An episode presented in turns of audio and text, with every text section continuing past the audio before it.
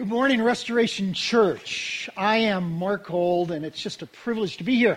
I have been praying for you for about five years and uh, meeting with Rob, and, and I am just so excited to finally get a chance to be here. Rob and I's relationship may go back 15 years. He was a college student, and uh, I got to do a retreat and uh, Rob and I connected. Rob spent some time as an intern at Friendship Church uh, underneath me, where I was a youth pastor for 20 years. And uh, a couple years ago, uh, God led my wife Karen and I to a wonderful place where we could hold our hands out and say, Lord, what can we do for the rest of our lives? And uh, so we focus, we've chosen to focus on three things evangelism, because that's our heart. We love to see people come to Christ. And uh, second is with youth. We've spent 39 years in youth ministry, and so we don't want to give that up. And uh, then with rural. And uh, we both have a heart for the least targeted students in America and that's rural students. And uh, so we have an organization that helps rural churches with their youth ministry. And we meant for it just to be in the United States, uh, but it bled over to uh, several other places in the world. So Karen and I and the youth group from Friendship tomorrow uh, get on a plane to go to the most atheist nation in the world. Uh, we're going to the Czech Republic, uh, where atheist students are ga- gathered together because they love to learn American conversational English. And even though I don't speak it well. I do speak American English. And uh, so they gather, and uh, it's so much fun because they are not like American atheists. To be an American atheist, you have to move from a godness to no God. Uh, just because we have that conversation here. In the Czech Republic, uh, for 80 years, uh, there has been no God. Three generations have been taught there's not, no such thing as God. And so, just like if you can think of uh, something that in your life you would never think of, uh, I, I, would, I would never, I would go years without thinking of tennis. I, I just wouldn't have that thought. Okay? Well, that's how they are with God. I mean, I, I, wouldn't get up and think, what can I think about that I've never thought about? And uh, they've never thought about God. And uh, so they love to sit around the campfire at night and us introduce the concept of God. And they go, how, how could that be? They're not angry about it. They want to talk and have that concept. So my wife has been, this will be her 13th year, I think, to go. And, uh, and, and so about three years into that, she said, why don't you go? And uh, so we, we get to go to the Czech Republic every summer, sometimes in the winter, and work with a small rural church that God has breathed on. God is blessed, and according to our the statistics we have, they have the largest youth group in the nation uh, of about 100 students. And uh, they now, instead of doing English camp, have said, God, give us our whole town. And so they put on a festival for the whole town, and uh, English is just a part of it. So we'll be there. Two years ago, uh, I had the privilege of standing in the city square with the city invited, the town invited. It's about 5,000 people, with the town invited and saying the name Jesus publicly for the first time in 80 years. And uh, what a great privilege it was. And uh, so then last year and this year, I'll get a chance to do that again. Well, that's Mark Gold. That's enough of an introduction. Uh, it is so great to be here. We're talking about essential ingredients in all of our relationships. Most of my comments will be about the family. Uh, but if you're thinking about uh, friends or work relationships, or you're thinking about uh, your next door neighbor relationship, you're thinking about uh, a community, you're thinking about church relationships, uh, you're thinking about people uh, in the workplace. Uh, you're thinking about people on your golf team. You're thinking about people just in relationships. I believe these are five essential qualities, but definitely essential qualities for the family. If you came to me for family counseling, which you would only do once, but if you came to me for family counseling and you were sitting there, husband, wife, children, and uh, teens, and the arm wrestling had started at home as a ha, and uh, and you came to me and said, "Help us out," uh, I would start with a piece of paper and I would draw a pressure cooker. For those of you that aren't uh, 45 years or older, uh, there is a utensil you can use in the kitchen called a pressure cooker. And uh, we use it, we use it for canning. And uh, still. And the purpose of a pressure cooker is if you don't have a pressure cooker, even with a lid on something, you can usually only get the temperature boiling to 212 degrees. Uh, well, as pressure cookers, uh, before they were improved, uh, you would put cans of vegetables in a pressure cooker with a sealed lid, and you would have to watch the temperature as it would go up above 212 degrees, 250 degrees, 300 degrees. And when it got to, I'm making up a number. My wife will uh, correct this later. 350 degrees. I'm making up that number. You got to heat it up so hot to get the to kill all the germs in the vegetables. Then you take them out and they're canned. Anyway, before they improved, I don't know if this still happens, pressure cookers You'd put it on the stove and you wouldn't watch that thermometer go up. If you didn't watch it, you had to regulate it and keep the temperature down below. I'm saying, I'm making, I'm making this up. 350 degrees. Don't quote this part. 350 degrees. Because if it went to 351 degrees, what happened? Help me out. They blow up, and for us, we can green beans. You get green beans on the ceiling. All right? And so my counseling topic would begin with green beans on the ceiling. Your, your families come to me because you got green beans on the ceiling. And uh, then I would say the responsibility for green beans on the ceiling, it's not mom's fault, it's not dad's fault, it's not the kid's fault, it's everybody's fault in the family to control the temperature on the stove to keep the temperature below 350 degrees. And what we all have to do is take a look at the family and say, what's my part? Okay, so we go to Psalms 128 where David suggests some parts. Now, this is for the family. Again, if you're here as a single, uh, or you're here uh, as part of a family and the other part doesn't come to church, uh, or you're here and, and, and the family conversation doesn't work, I promise you, there are keys to today's talk that are going to help, help all of you. Uh, Psalms 128 Blessed are all who fear the Lord who walk in his ways. You will eat the fruit of your labor. Blessings and prosperity will be yours. Now, you're going to see in a moment that a lot of that is directed to the husband because we go to verse 3 your wife will be like a fruitful vine within your house.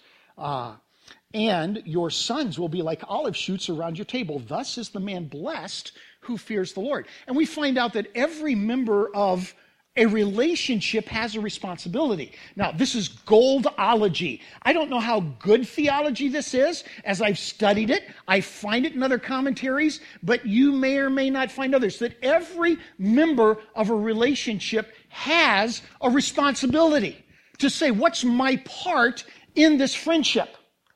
What's my God given part in this friendship? What's my God given part in this marriage? What's my God assigned part in this workplace? I believe in the workplace. There's a God assigned part. That God has said to us, I've got you in this workplace with this assignment. I've got you in this neighborhood with this assignment. I've put these neighbors around you because I have an assignment for you. I've got you in this dating relationship with an assignment. And so I believe that God has got the Father there as the spiritual leader. I believe the Father is there who is seeking God. He's fearing the Lord. Does that make dad perfect? No. Does that make dad a powerful spiritual leader? My wife will say no. Does that make uh, dad carry the responsibility? No. We're all controlling these degrees on the stove to keep the beans from hitting the ceiling. And I love your wife will be like a fruitful vine within your house, causes some of us panic. But if you go with me back to my heritage, back to the south, where it's hot, pre air conditioning, one of the things we do to cool a house would be to plant what on the outside? Vines because vines growing up the house would suck heat out of the walls, shade the walls, and do all kinds of things to control the temperature of the house. I believe one of God's given gifts to women is to be able to control the, the, the, the environmental conditions, the emotional conditions of a house. That she looks around and she sees what's going on and she can navigate through the ups and downs of the emotional tension that a dad never can do. Dad walks in and goes, This is the temperature. Okay? Mom goes, Let's pull that down a little bit. All right? Mom knows the kids are here, the kids are here, we're here. Moms get that. They're like vines on the side of the house to control that emotional tenor of the home. And then, I love, your sons will be like olive shoots around your table. Okay? What in the world? Son, go over there and be a plant.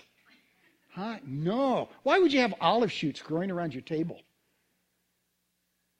To bring happiness to the house.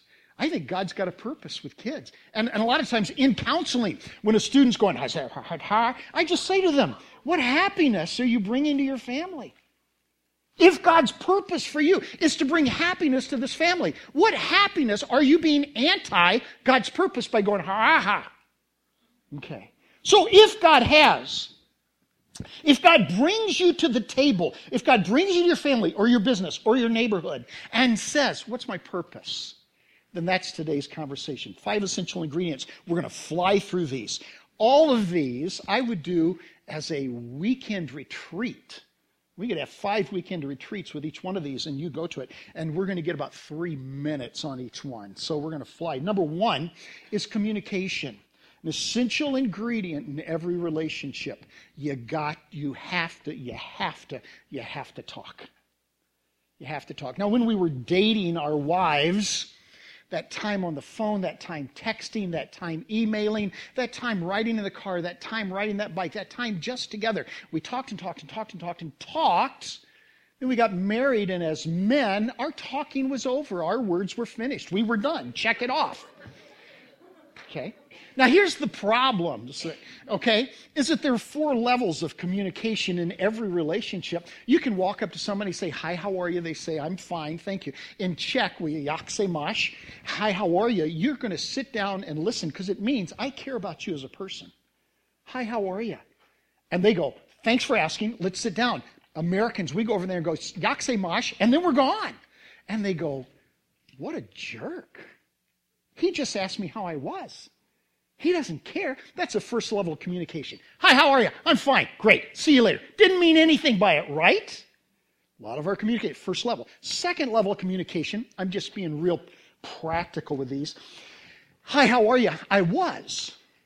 Well, last week and the month before, and it takes us a little deeper, but it just tells us how I was, not how am I. Third level, hi, how are you? Well, I will be. I have dreams. I have plans. Tomorrow, I'm looking at this. Hi, how are you? And we get back to the first answer, but the truth I am. Here's where I am. Here's my heart. Here's what's going on. The toilet is broken, and the dog's got projectile vomit, and the kids are all three sick, and the, you know. Here's how I am. Now, how long does it take in a, in a normal relationship for us to go through those four levels? With someone we know, with someone we've had a fourth level relationship, it takes 45 minutes of conversation. So if I'm not giving my wife 45 minutes on a regular basis, and there's crisis stuff that she has to deal with, and I'm not giving her 45 minutes, how is she going to get to fourth level? And Proverbs warns us about it, doesn't it? Three times Proverbs uses the same verse. It's better to live in the corner of a roof than with a. That's right. With a nagging woman. Do you know, men, that we're the ones that produce nagging women?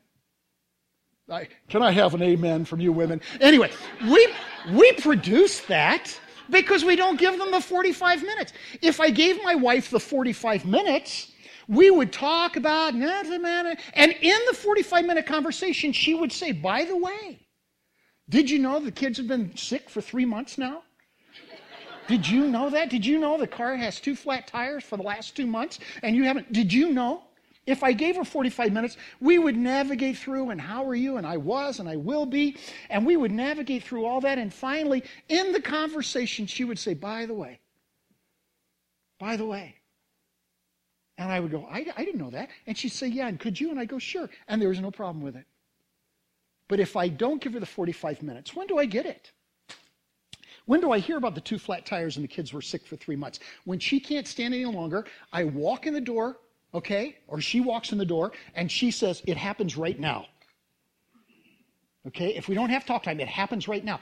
And, and, and so I walk in the door and she goes, Before you, before you, before you, do anything else, we're going to talk about the flat tires on the car. I'm tired of driving a car with flat tires. And I go, nag, nag, nag, nag, nag, nag, nag. It's flat tires all the time. It's always flat tires. Flat tires, flat tires, flat. Why don't you leave me alone? Can't you see? Okay? Same thing's true. Our kids come walking in from school. They fall off the school bus. They crawl across the front yard. They crawl up the steps. And we meet them at the door. Okay? And we say, Did you know when you left for school your room wasn't clean? And they go, Mom, that's all you care about is a clean room. If I could clean my room, then you'd be, you know, but no, no, no. It's that navigating. So, how do you get 45 minutes with a teenager? Well, that's another discussion. Okay, we don't have time to do that today. I've got answers. We don't have time to do that. Uh, but but uh, Proverbs 25 11. Proverbs 25 11 says, Words aptly spoken. That means with the correct time, at the right amount of time, in the right place, aptly spoken. It can be truth, it can be hard, it can be sharp, it can be two edged. Words aptly spoken are like apples of gold. Wouldn't you like me to give you an apple of gold? Amen?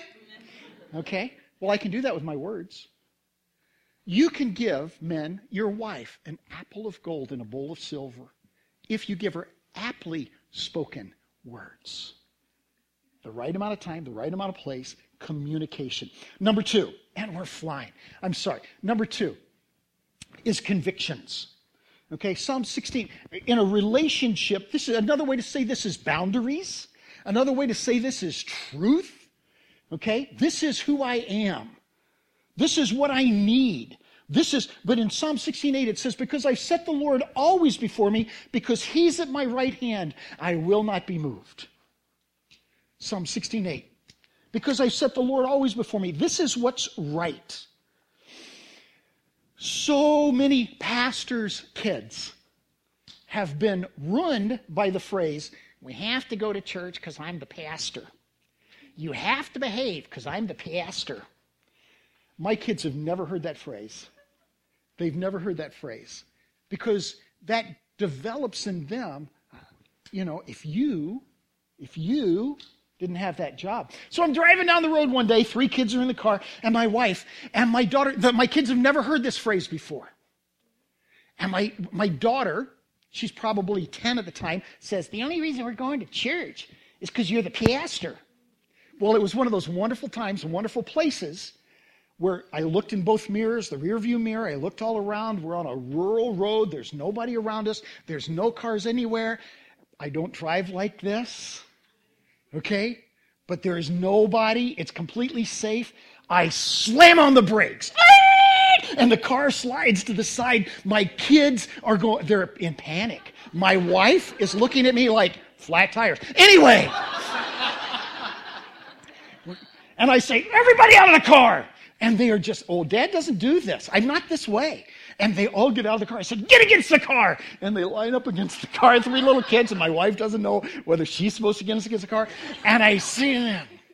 Don't you ever say, We're going to church because I'm a pastor. So we're going to church because we're Christians. I love Jesus. We're going to church because that's what believers do. We get together as a community. Now, we, you may or may not want to go to church, but if we're going to follow Christ, we're going to go for that reason. Never. You never have to go to church because I'm the pastor. It's a conviction. You understand? In our relationships with our neighbors, we don't do that because I'm a follower of Christ. I do this because I'm a follower of Christ. At business, I don't do this because I do it because I'm a follower of Christ. There's convictions. And then there has to be, I'm sorry, we're flaying. Consistency. Deuteronomy 6 6 says, When I get up and when I lie down and when I'm walking, I am always uh, aware of what the scripture tells me to do. I've got a conviction about what the scripture says to do, and then I'm consistent about it. Fathers, don't we hate that word? Don't we hate the word consistent? How many times have you gone home to your family and said, We're going to start doing this? And if you're like me, you get about a day and a half into it. and then it goes. Consistency means that this is what I am. You keep your word. I can trust you. I love being at the age where my kids now reflect back on. I remember every morning when I got up, Dad was. I remember every weekend, Dad did. I remember every summer, Dad did. There's a consistency in our lives. Deuteronomy 6 6, when you rise up, when you lay down, is a great verse to travel through that.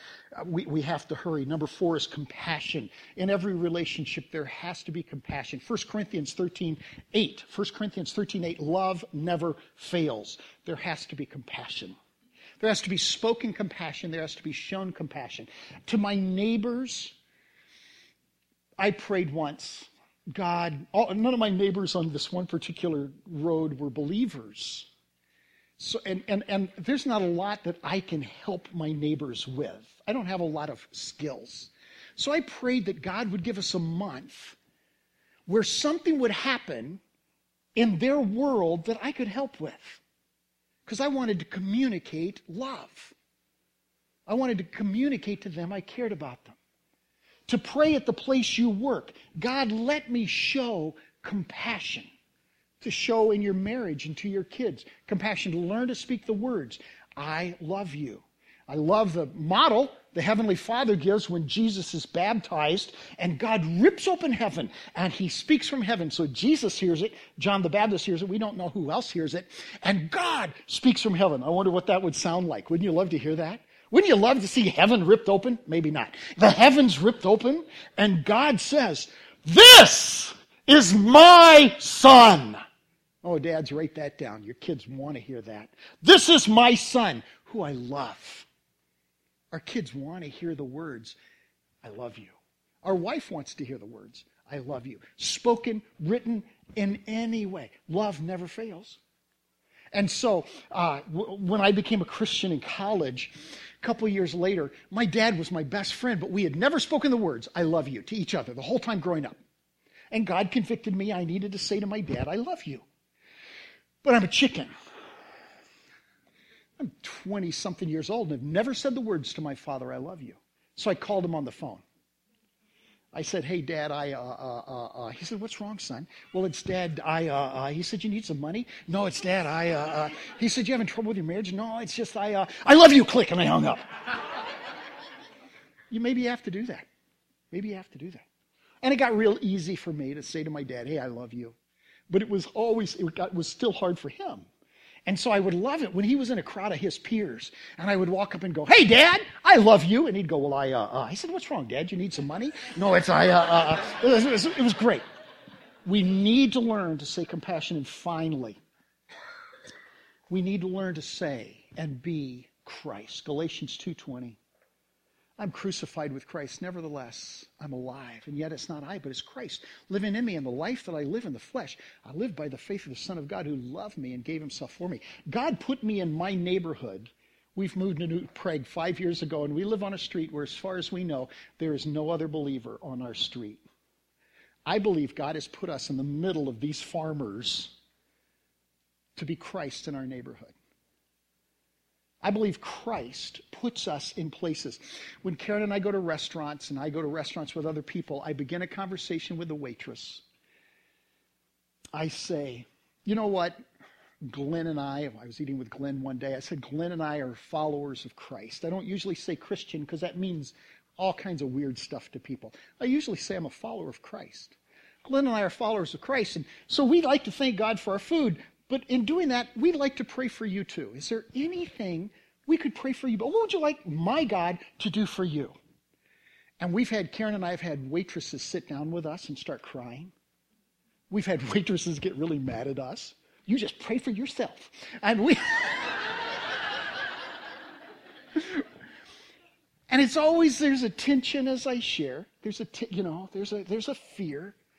But I said, and, and, and so I'm at Applebee's in Prior Lake, Savage, and Glenn and I are sitting there, and I just say to the gal, How can I pray for you? And, and, and she goes, Oh, that's hard. Who? Can I get back to you? And I went, Yeah. And so she comes back later and she says, Okay, I got it. Now, I'm just trying to be Christ at Applebee's. All right? We don't pray standing up, oh, God bless this food! And we don't do that. I'm just trying to be Christ at Applebee's. I think that's what he's called us to do. And uh, the gal comes back and says, Okay, I got it. She said, Me and my boyfriend, uh, we want to move in together, but we can't find an apartment. Would you pray that God would give us an apartment? And that was Glenn's, that was Glenn's response. He fell on the floor laughing. Okay, Gold, you pray for this couple to get an apartment so they can move in together. I choked. I choked. I went, huh, hmm, well, huh. And then it was just a wonderful Holy Spirit moment because I don't think this fast. I said, You know, you really love this guy, don't you? She said, Yeah. I said, Got the emotional thing all taken care of. I said, uh, And you want to move in together? Yeah, we need an apartment. You got the physical thing all taken care of. Did you know we're three part people? She said, What do you mean? I said, We're also spiritual people. And for your relationship to be successful, not only do you have to take care of love, not only do you have to take care of an apartment, you've got, if the two of you are going to make it as a couple, you got to take care of the spiritual part too. And she sat down. It was so fun. She said, What do you mean? The people all around us got ticked because she was their waitress.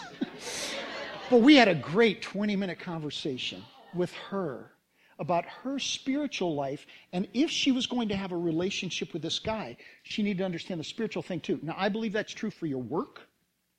I believe God has put you in your workplace to have a spiritual influence on the people there. Your friends that you play golf with, the friends that you play tennis with, although I'd never have that thought, the friends that you're around.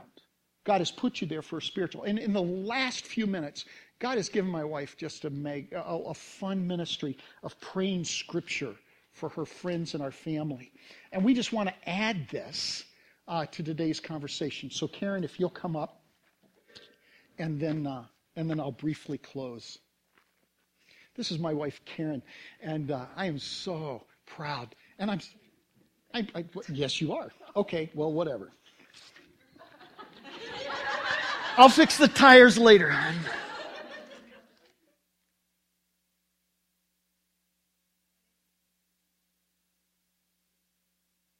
Yeah.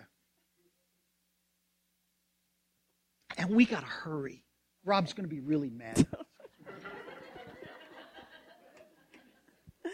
My name is Karen, and I was um, born in a Christian family. I was saved when I was 10 years old, and um, I was taught. I was taught about, and I knew the scriptures, and I memorized the scriptures when I was a little girl and as a teenager. So many of you might be in that same um, place as I was. Um, I led a MOPS group and um, a Moms in Touch group, which is a prayer group um, for moms. And I always knew um, John 10:10. 10, 10, that's like Mark's favorite uh, life verse, that the thief comes to steal, kill, and to destroy, but Jesus came to give us life. So I had all this foundation and scripture in my life, and um, I prayed especially prayers um, from the epistles uh, for my family and my kids and um, the girls that I worked with in the youth group, the um, the teenage girls. And for instance, um, Ephesians chapter three, verse six through um, twenty-one talks about knowing the love of Christ, how high and deep and long and and wide is um, Christ's love. So I would pray these scripture prayers for people. And um, I saw the importance of, um, of combating our enemy also.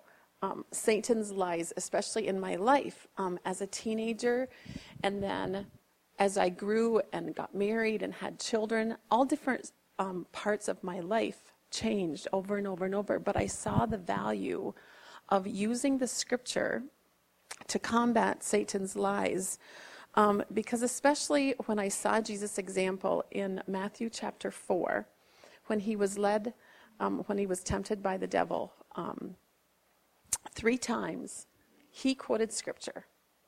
And if the Son of God has to quote scripture to defeat Satan in his life, I figure there isn't any way there is no other thing that I can do um, to combat Satan in my life. And um, so the only defensive weapon in um, our battle in Ephesians chapter 6 talks about the sword of the Spirit. So that is the only defensive weapon that I have. And so I finally figured out, you know, after all of these years, it finally registered in my brain. It takes me a long time. I must become an excellent swordsman. And um, I have to know what to do with all this scripture. I had all this scripture, all this foundation of scripture. I had scripture for a self image that I always used out of Psalms 139, scripture about doubting my salvation in um, 1 John chapter 5, scriptures about um, worry in Psalms chapter 37. And I clung to those verses, but sometimes Satan would still be able to trip me up and I would still fall.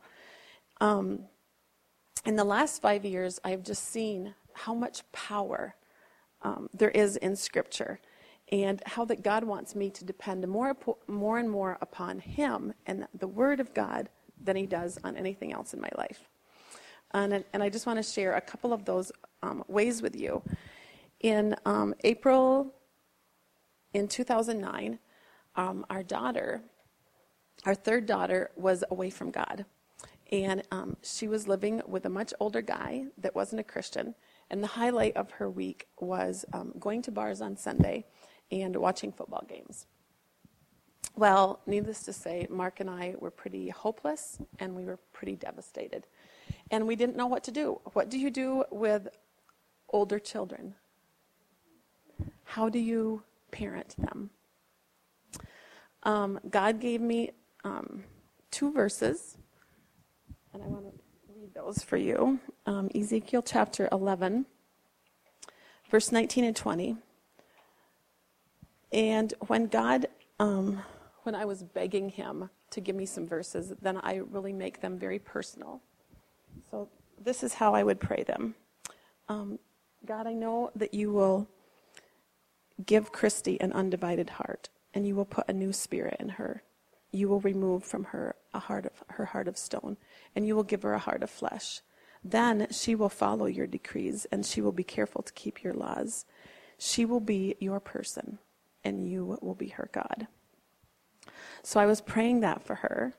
And also, um, these verses out of Hosea, chapter 2, verse um, 14 and 23, and chapter 3, verse 5. God, now I know that you are going to allure her. You're going to lead her into the desert, and you will speak tenderly to her you will show her your love. And, um, and you will be her God. After that, Christy will return and seek the Lord, her God. And she will come trembling to the Lord, to you, God. And she will come to your blessings in the last day. Well, after I prayed, the, prayed those scriptures for a year, um, I have joyous news to tell you that um, that she did um, one year. The, the next summer, the next spring, we were in Haiti, and we got a call from our daughter, uh, an email. Please call us when you can. Christy is leaving this guy, and she and she just needs to hear from you. So she left the guy. She um, God worked in ways that we couldn't imagine or ask for. Uh, you know, you, you, always try to pray the prayer and figure out the whole problem yourself, but never could we figure out how God was going to do it. But um, she left the guy. She loves God. She returned to her church. She's connected with her church, and she is living and loving God today. Um, yes, Amen. it's very good. Um, another scripture. Um, I found myself battling in my mind and my heart even when I would give um, problems over to God, it was like I still worried. And um, you know how you do that? In Ephesians chapter 2, verse 14, and this was to deal with a problem um, with a person in my family, with one of those relationship things, you know, like what Mark's talking about. And this was a verse, Ephesians 2:14. Jesus, You are our peace. You have made our family one with this person. You have destroyed the barrier, the dividing wall of hostility. So I kept praying and praying and praying that prayer. And over the next months, we saw a change in this person in our family. Um, at the same time that that God gave me th- this scripture verse, I was just um, Mark and I were were by this person. We, we had some contact with this person for like a week, and it was just so hard. And that's when I found myself struggling and struggling and struggling, and and I just realized God, instead of me trying to do it on my own strength, give me some verses. And so he gave me this particular one, but but now I just want to share um, four with you, four verses that God is really showing me. This book is huge. How many verses are in there? And it is just um, a treasure full, just waiting for us to claim for any relationship that we have that we need help with. Um, so, for instance, in Psalms chapter 1, these are some prayers that I pray for Thomas, our son, and his wife. Um, Blessed is Thomas and Jannes when they do not walk in the counsel of the wicked, or stand in the way of sinners, or sit in the seat of mockers. But their delight is in you, God, and they are going to meditate on you day and night. They will be like a tree planted by streams of water, and they will have a fruit and whatever they do will prosper. And so I say that over and over, and I pray for them. And even when I'm struggling with something, I'm worried about something that's going on in their life, this is what brings me peace. Not to think about all the other stuff that's going on, but this, these verses. And then for the for the grand for the grandchildren, Ephesians chapter 1. Let Caleb, Nathan, Hope, Abigail, and Mark be chosen in Jesus to be holy and blameless. Let them be adopted. Let them have redemption through your blood, the forgiveness of your sins. Of their sins, let them hear the word of truth and believe. Because one of the grandsons has become a Christian, but we have seven more that haven't become Christians yet. So I keep praying those verses over and over again for them. And um, two more I want to share with you um, Philippians chapter 1. I pray for um, Jennifer and Christian, our daughter, that their love will abound more and more in knowledge and depth of insight. And I pray that they will be able to discern the best and be pure and blameless until the day of Christ. I pray that they will be filled with the fruit of righteousness. And then one for one of my uh, grandsons in Psalms 130, uh, 147, it says, Lord, I pray that you would heal little Jonathan um, his broken heart and that you would bind up his wounds because he got bullied at school. So, just different things like that. And this is just, um, you know, I have four pages of these backs and front. And, and they're only just out of a little bit of Psalms, a little bit of Proverbs, a little bit of Ephesians, and a little bit of Philippians. And it's like, how many other books are left? And I haven't prayed those prayers for them. So, like, it, the list can go on and on and on. So grab. I just want to encourage you to grab for whatever relationships that you have, um, whatever struggles that you have. That Satan is the enemy, and he he wants to steal from you, but God is the um, the giver of life, and He will give it through His Word to you and to all of your relationships. Amen. Would you bow your heads and close your eyes? problem with a morning like this where we give you just all these pieces of information is that the evil one could just load you up with guilt or the impossibility of how do I start five new things? You can't. I believe as you sat here today, the Holy Spirit massaged your heart with one particular thing. Gee, you ought to, you ought to do this. I believe the Holy Spirit massaged your heart and said, you and your family should just take this one little piece and that was God's gift to you today. That was God's instruction. God would never have brought you in here to destroy you. That's the evil one's desire. God gives life and gives it abundantly. So if you would just sit for a moment and consider, God, what's the, what's the thing for me to leave with today? Is it communication? Do I need to establish a time every week, 45 minutes, that we can talk? Is it communication? Is it compassion? Is it convictions? What do I believe and I won't shift from it? Is it consistency? Or is it Christ? If you're here and you don't know Christ, oh, the greatest delight Pastor Rob would have would be to introduce you to being able to start over with a new life in Christ. Blessed is the man that doesn't walk in the counsel of the ungodly or sit in the seat of the scornful or stand in the way of the wicked. But I pray for this congregation that their delight would be in the law of the Lord. And in his law they would meditate day and night. Then Restoration Church would be like a tree planted by the rivers of water that brought forth its fruit in due season.